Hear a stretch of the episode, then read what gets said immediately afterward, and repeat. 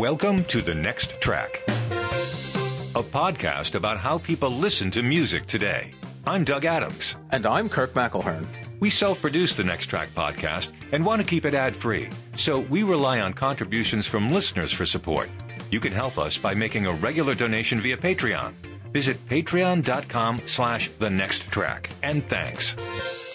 Did you watch any of Glastonbury this past weekend? I almost, I almost got a VPN and said, "Oh, I'm going to pretend that I'm British and watch it," because it's the sort of thing I wanted to have on all weekend long. It reminded me of Live Aid back in '85 when all that Saturday there was like music on, live music from from England. It would have been amazing. So I thought, well, this weekend that's what I'll do, and I never got around to doing it. Well, it's not too late. The BBC films a lot of what's at Glastonbury, and you can watch it on the iPlayer, which is their website where you can play back stuff. It's probably available for months, if not for a year.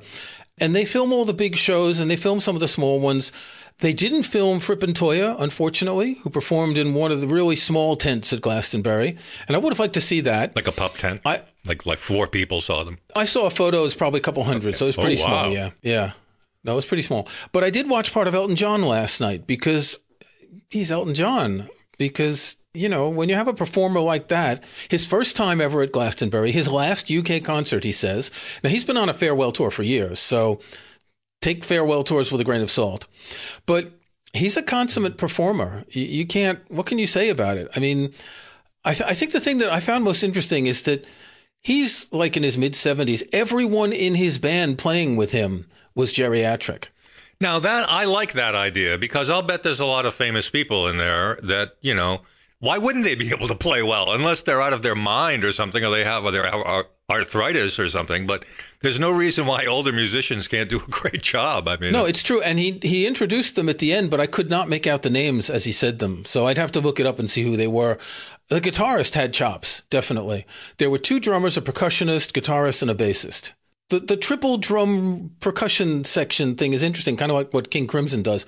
Although when King Crimson did, because they're not going to be performing anymore, it was more of a power thing. Whereas here it was more for subtle for effects.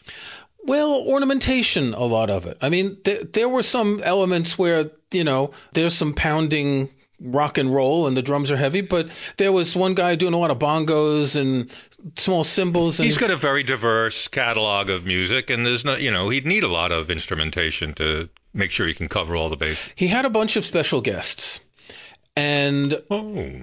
I don't know who most of them are. In fact, I didn't know who any of them were. I, I did recognize, so he had one guy come out to sing Tiny Dancer with him. And apparently, this is the lead singer from The Killers. Now, I thought The Killers were a punk band, and this guy comes out in this sort of cherry red two piece suit with wide lapels, you know, kind of 70s shaft suit like this. I guess I don't know the Killers. I kind of remember my son had a Killers record 10 or 15 years ago, but I don't know. There was another guy, a large black man in a pink suit who sang another song. Oh, large black man, pink suit. Mm-hmm. And with a gospel choir. Uh-huh.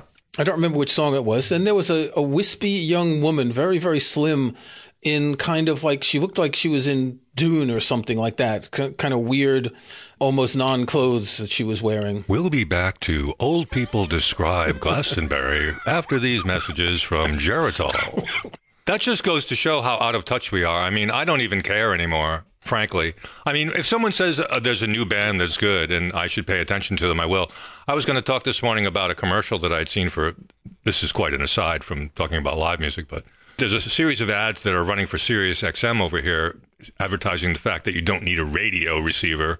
You can get it on the app. And the joke is is that all the famous celebrities who are have shows on Sirius XM all live together in this fabulous house and there are you know and comedy ensues for each of these little little adventures and that's what made me think i only knew about half the people in the commercial I, and i'm sure they're incredibly popular i knew the older ones i knew alanis morissette and, and alice cooper but the other two or three people that mm. appear in it i wasn't sure who they were and i'm thinking wait a minute what's I, yeah. I'm not one of those people. I'm not one of the people, but I am. And, you are now. I mean, I watch. I'm on Twitter. I, I pay attention to. I'm, I pay attention to what the kids are up to, but I guess I don't. So I shouldn't pretend that I do. But we don't because there's so much more music than when we were. well, we've talked about that. sure. attentive to music. We've talked about this many times. What I found interesting is so if you see any photos of the way the crowd was set up, right? It was like a Woodstock sized crowd, but split across several tents, as they call them. I would say there was 60 to 80,000 people watching Elton John. In front of the stage, there was like a kind of a semicircle where there was a space between barriers, right? And it was as if they put all the super fans in the front because they kept doing audience reaction shots of people with their Elton John signs and glasses and t-shirts and singing along to the lyrics, young and old people singing along to the songs. And that made, that reminded me that of course there's no, th- these young people, they don't know when this music came from. It's just there. Right, I know they haven't grown up with it. That's, I saw an article about that recently. What's it like to not grow up with this music? And, and in another regard, someone tweeted yesterday, people doing heart hands at gigs when they see a camera on them is killing live music. Yeah, I saw and I thought that was funny because the the audience is it becomes part of the show, and then you say that, you know they've got this special celebrity VIP area. Wh- wh- Who knows what they're wh- who's there if they're real celebrities or they're you know No, they weren't celebrities, but they were probably just super fans that maybe paid extra to get a, a spot among among about a thousand people, right? But it was a cordoned off area. That reminds me, by the way, I found out recently that the Hollywood Bowl, they used to have a pool in front of the stage Yeah. for like water effects and things like that. And I'm thinking that'd be great to bring that back. Wouldn't that be great?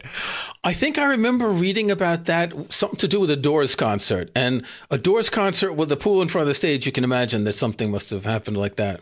No, I think I think what's destroying live music is people filming with their phones while they're watching a gig as if as if they can't go home and watch it on the iPlayer, right? A- As if they're gonna it's like taking a selfie with someone. You want a reminder, right, that you were there, but but your video is crap. That's what you see it as. That's what you see it as. But somehow this means something. When you hold your phone up and record it, that there's it's not just mindless, oh, I think I'll record this for posterity, the way we would record something. I think it's a different cultural thing. When you hold up your phone to say I'm I'm recording it, it means something else. Yeah, I don't know what yeah. it is. But it's not how we understand it. We we're, we're from an older planet. We don't, you know, we don't get that. I, I think it's interesting that people do it. You're right. It does ruin Yeah. everything. My, my son sends me photos and brief videos sometimes from concerts he's gone to, but I know he does not hold the phone up for a long time. He just wants to get a couple of photos, maybe a very short video. He doesn't want to watch music that way. The thing that I don't understand about Glastonbury is all the people with these flags on like 20 foot, I don't know what you'd call them, like big plastic things. They got flags, and I don't get the thing. It's like if you're in the back half of the 60,000, you can't see the stage at all because of the flags. They get in the way. I don't understand what the semiotics of that is. Now, speaking of screens and filming, so we're too old to have gone to concerts where they're showing the concert on a screen, the film of the concert on a screen at the same time. Right. They had two sets of screens, one on each side of the stage. Each one had two screens. One was the aspect ratio of a smartphone in portrait mode, and the other was the aspect ratio of a tablet in landscape mode. Why wasn't I able to receive this in my home on my own iPhone and iPad if they were already set up for it? If you were in this country, you would have been able to put the BBC on or go to the iPlayer and watch it on any device you want. See, that to me is just tremendous. That is just a tremendous thing, and it shouldn't necessarily have to be just for big festivals. But you and I have talked about this before. I mean, I keep going back to the Las Vegas residency. I would buy a subscription to Adele, uh, you know, weekends with Adele. I mean, I wouldn't, but I would. Something similar to that. And uh, I don't know why, what's going on with that. They do it. They do it for the proms, which is the summer classical music concert. They don't film every concert, but they broadcast every concert on the radio, and you can listen back. Yeah, yeah, yeah. They do occasionally other things. I, I'm trying to remember. Maybe the Isle Wight Festival that was a few weeks ago. They did one or two gigs, but nothing as much as Glastonbury. And I don't know how many years they've been doing this, but it is a thing for them. It, it's you know it's it's a public service, right? It's public television, so it's their job to ensure that the people of the country can be in touch with music, be it old like Elton John or young like whoever the. Isn't Elton John uh, a knight? I mean, for goodness sake. I'm sure he's a sir. At least, Yeah, he's if, Sir if not something Period. else. You know what I was thinking last night, though. We've talked in the past about rock stars getting old and dying, and like who's left whose death will make a big impact on society. And we mentioned Mick Jagger, Bob Dylan, Keith Richards to a lesser extent than Mick Jagger, Paul McCartney, Elton John's another one. Sure. If you look at the pantheon of the really big artists that everyone knows from the 70s, he's definitely one of them. I haven't thought about him in a long time because I think he did a thing in Vegas for years, didn't he? Like a long residency. So once they do that, you don't hear about them at all. He had hits from the 70s, 80s, 90s. I mean, right along. He's been making music right along. And then he did kind of, then he got married, right? And that he had, a, uh, they adopted somebody, or I'm not sure how that worked. I like, like I follow this stuff, like I don't. But I do know that, you know, you'd see him pop up on the news every so often. He's a father now and that kind of thing. So I think that kind of pulled him out of the limelight for a little while. But I think he still continued to make music. It's not important, really. It's his catalog. I read recently that Billy Joel was ending his monthly residency at Madison Square Garden next year. So apparently for 10 years, he's been playing at Madison Square Garden for one month every year. The final performance will be his 150th lifetime performance at Madison Square Garden. Oh, those were a lot of fun. I wish I had a ticket now. I wish, uh, you know, I should have thought to get tickets for that back in the day. I, I saw him in this tiny theater. I think it was the Calderone Theater in Hempstead. Think of X movie theater that's doing some concerts, right? A thousand seats. Just him and the piano. He was already playing Piano Man. So uh, it must have been like just on the cusp of his breakthrough. It was fascinating. It was, you know, he's one of, there's something about that kind of pianist who just can play as if their body's connected to the piano, right? and and singing at the same time. You know, it's the singer pianist thing that has a very interesting vibe to it. I could never understand how Dr. John could play the craziest version of Tipitina Yep. and sing it at the same Yep. time as if he was drunk in a bar room. I mean, how do you do in that? You sound like two people, but it's not. It's one person. Yeah, it is amazing though. So let me just go pull up the iPlayer website and see what else is there, and we can. I mean, I don't mind watching it on delayed network tape, but um, it would have been fun to see live. And I mean, I will go look at it, but it's not the same thing. You know, you don't have that visceral, I wonder what's going to happen next. You're pretty sure that, you know, the recording is going to be good. But the, the, the, the fact that I could have watched it live was, was very tempting. What I find interesting is to look at the headliners and legends on the BBC iPlayer. I'll put a link in the show notes to the BBC iPlayer. You may not be able to watch it, but they had Elton John, Arctic Monkeys, Guns N' Roses, Blondie, apparently, who did a, a really good set, Manic Street Preachers, Foo Fighters, there was a surprise guest, Texas, and then Cat Stevens, The Pretenders, Rick Astley. I mean, they got Rickrolled even. And he was having fun. From what I understand of the descriptions, he was having a lot of fun, and the audience was really into it. So he's really into this goofy Rick Astley thing that he's that's been created around him. So it's it's great. Now, the lesser known ones, at least to me, Candi Staton, the Chicks, Kelis, the Lightning Seeds, and Queen of the Stone, Queens of the Stone Age. You Now, don't know the Queens only of the reason I know Stone. You'd like Queens of the Stone Age. the only reason I know them is because isn't the guy in Queens of the Stone Age in another band as well that was playing at the Bataclan in Paris when it was shot up that time? And he, He came out and he said No. that this wouldn't have happened if people had guns. No, the leader of the other band said that. Josh Homme does occasionally play in that band. He was not in the band at the time. Okay. Okay. But see, that's got. I don't think he's going to be in a band anymore either. uh, the name of that band is why does it slip my mind? Uh, Eagles of Death Metal. Was that who it was? Eagles of Death Metal. That's what it is. Yeah. Okay. But so so other bands Sparks played and I saw some footage on social media of Cate Blanchett dancing while they were playing. Now, Yeah, she's in the video. She's- so Sparks she is- showed up and Sparks is kind of interesting. I don't really I mean I know them but I don't know them.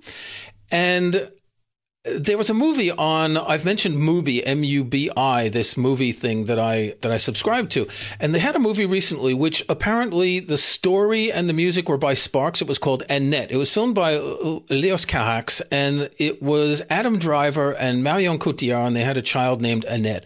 And it was really it was a rock opera. It was really strange. It was like it had the kind of Rocky Horror Picture Show vibes, the way the music was dealt with and stuff. I didn't know Sparks, but it was really clever. It was really a clever thing. Sparks is a lot of fun. They uh, some of their records are very funny and fun. That's all I got to say about that. I've had I've I've owned two or three Sparks records in my time. But they usually only have like one or two really great ones on it. Then the rest of them are awful strange. Yeah, I don't know Sparks at all. So the Murder Capital played. That's one of the post punk Irish bands that my son really likes. We mentioned Fripp and Toyah, who played on a very small stage. Apparently, Jockstrap performed, so that's good to know.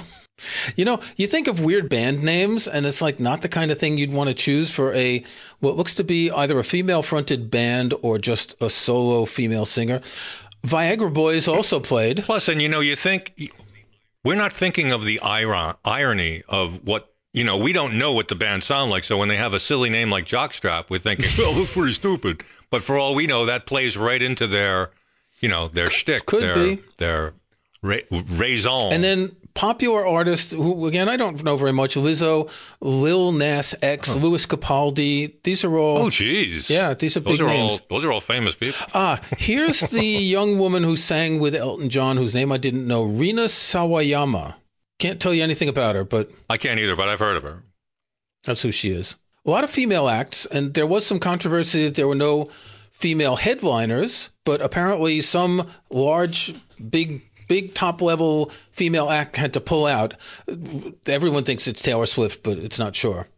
So that's when they put, I think, Guns N' Roses instead of whatever female headliner they were supposed to be. I thought it was weird that Guns N' Roses was headlining Glastonbury. I mean, that well, kind of, yeah. maybe they couldn't put Elton John at the top because that kind of makes it look. Well, no, he was the he was the last night headliner, but uh, Guns N' Roses headlined I think Friday.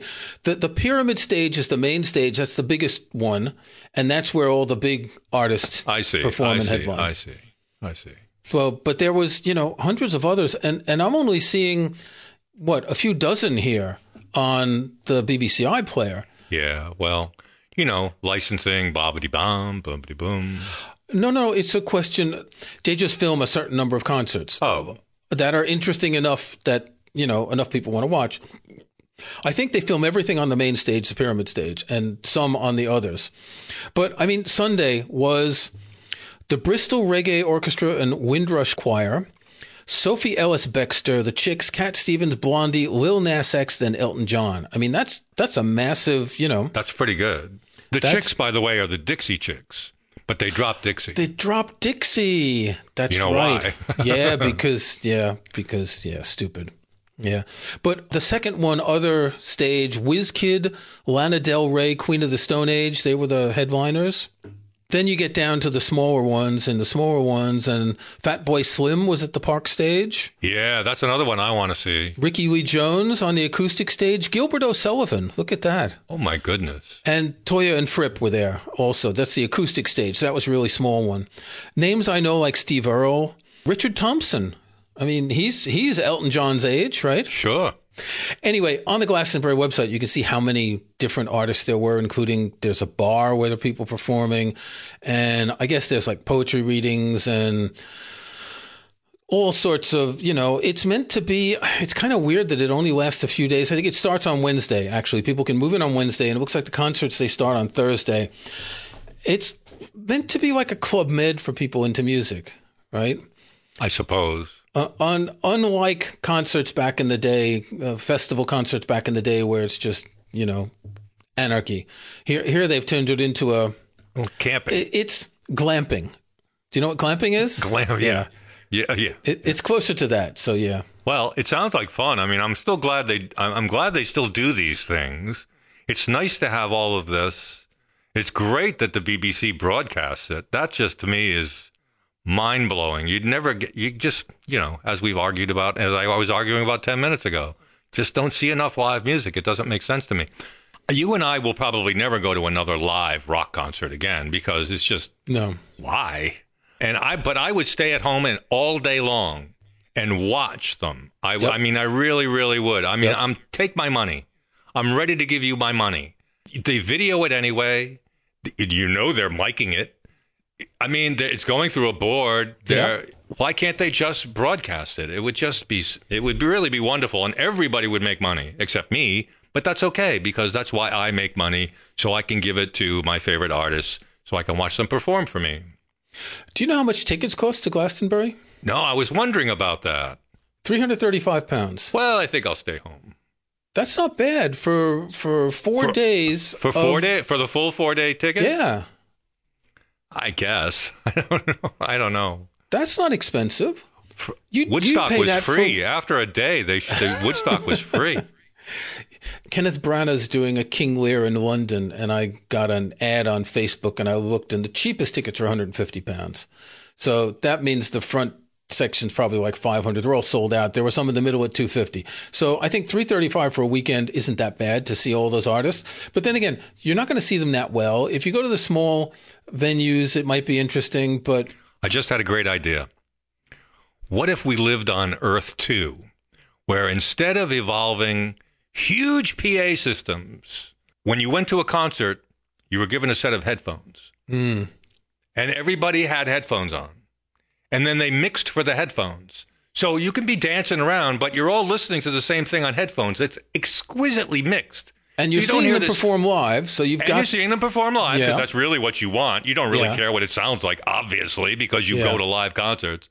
So, I mean, it seems to me that that would be. I'm going to Earth too, where they have wireless PA systems. I guess that's mm. what it still would be a PA, right? Public address. It's just it would be wireless into headphones.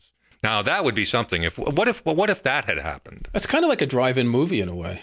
Yes, right. Yeah, they they take the drive-in movies and plug it into the the idea of going to a concert. You Yeah. pull up your car and you pop the well, speaker. you still the- want to get out and dance, but yeah, that, that's an interesting we- idea because then you would everyone would have perfect sound. They can adjust the volume for themselves. Absolutely. And maybe a Dolby Atmos. Can you imagine?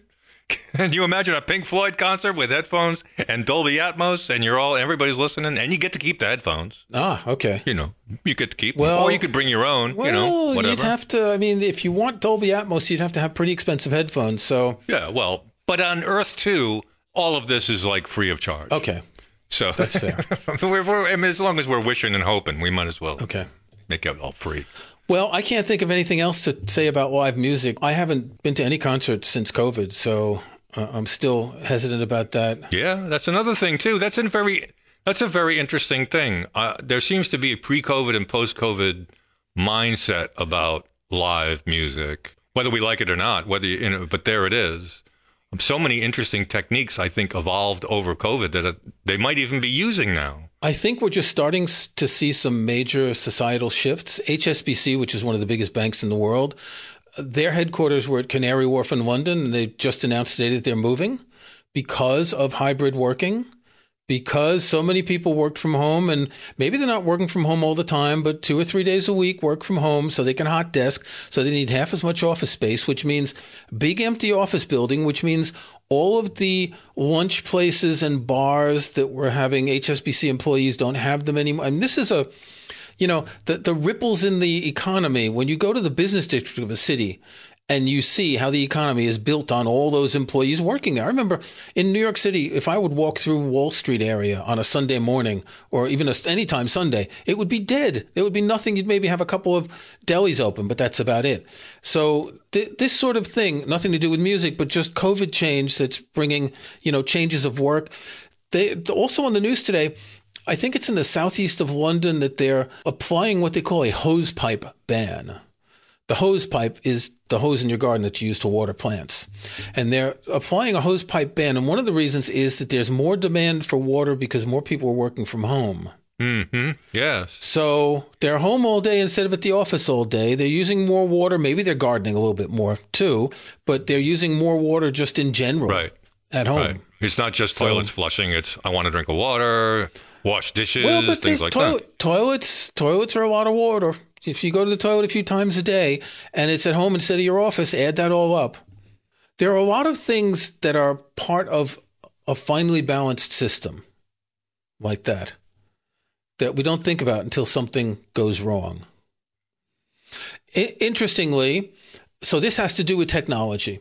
I've had an electric car since last uh, August. I got a charger at home in September. How, how's your AM radio reception? I don't. I never use the radio car? in the car anyway. I, I think okay. it does have an AM radio, but we've been having some problems with with the charger tripping its fuse. It's got.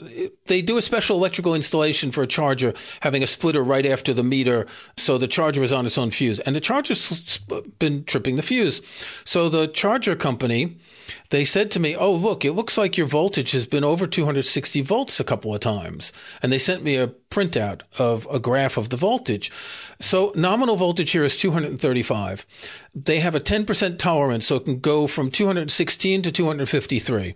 Anything above that, could cause problems. So what I think is that the charger is set to trip the fuse at 260 and so when it's over 260, obviously it trips. So they told me this, and I called up the Network Grid. That's the company that manages the grid in, in the UK. They don't provide the current, but they manage the infrastructure. They sent someone within two hours. And he checked it out. He said, well, it's 253 here or whatever, but we'll get someone next week to put a voltage recorder on and check. And he said, if it is above, if it's 254, we have to lower the voltage at a transformer.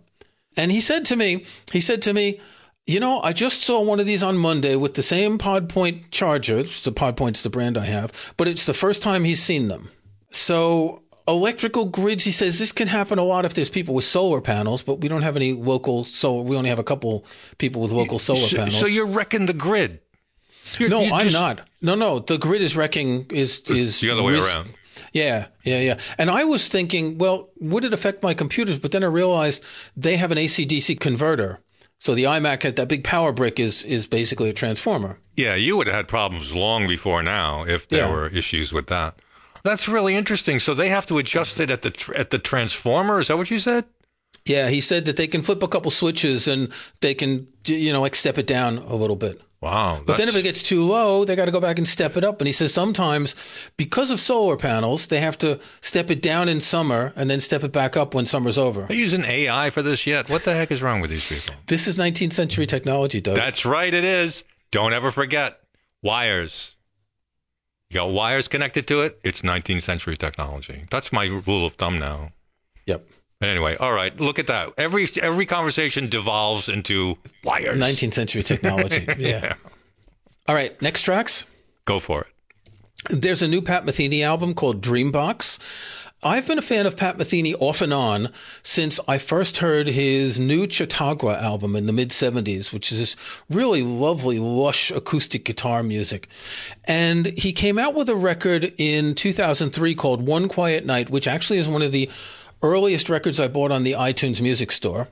It's a solo acoustic thing, even more intimate. And he did another one in 2011, What's It All About?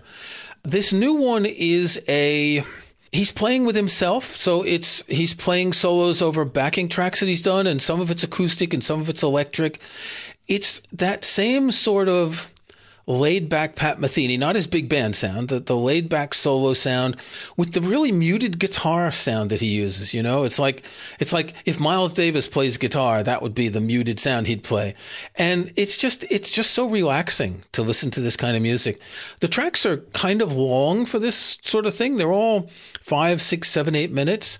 There's nine tracks in 56 minutes, really enjoyable. So it's called Dreambox. And I think it's Dreambox because these were like tracks he'd made demos of and never really collected them, and then he decided to put them together. If you ask me, sounds like a COVID project. So, Doug, what have you got today? I am very eager to get my hands on a four disc collection that is coming out in September.